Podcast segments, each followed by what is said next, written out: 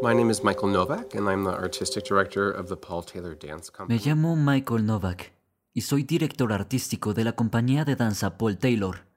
Y mi trabajo consiste básicamente en administrar su increíble archivo de las obras de danza que realizó entre 1954 y 2018 y conjugar ese legado con la innovación pensando en el futuro.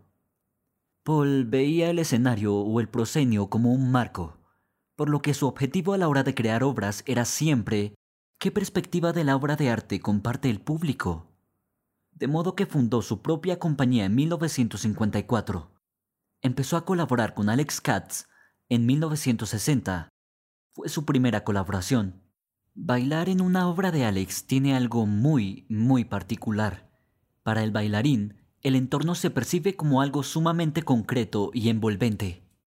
Creo que no era solamente el sentido del color de Alex ni la escala o la vivacidad de las tonalidades en su obra lo que a Paul le llamó la atención. También estaba el componente del obstáculo. En las 15 piezas de danza que crearon juntos, Paul recurría a Alex a menudo para crear un entorno que constituyera un desafío. Así que Alex bloqueaba el escenario o partes del escenario o creaba, en el caso de Diggity, una pieza muy famosa en la que trabajaron juntos. Había inicialmente 30 siluetas de perros hechos en acero sobre el escenario y la danza tenía que circular entre este despliegue de canes sobre el propio escenario. De ahí esta idea de las artes visuales como obstáculo, pero también como desafío que motiva a Paul a crear movimiento a su alrededor.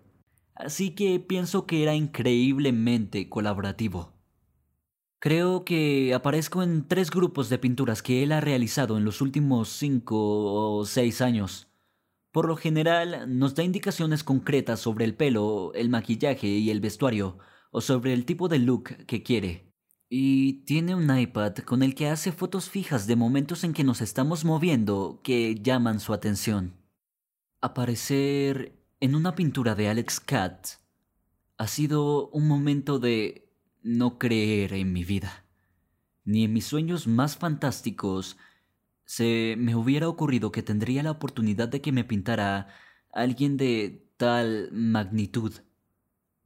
Y creo que lo más fascinante es que ha capturado algo de mí que es muy singular y algo misterioso.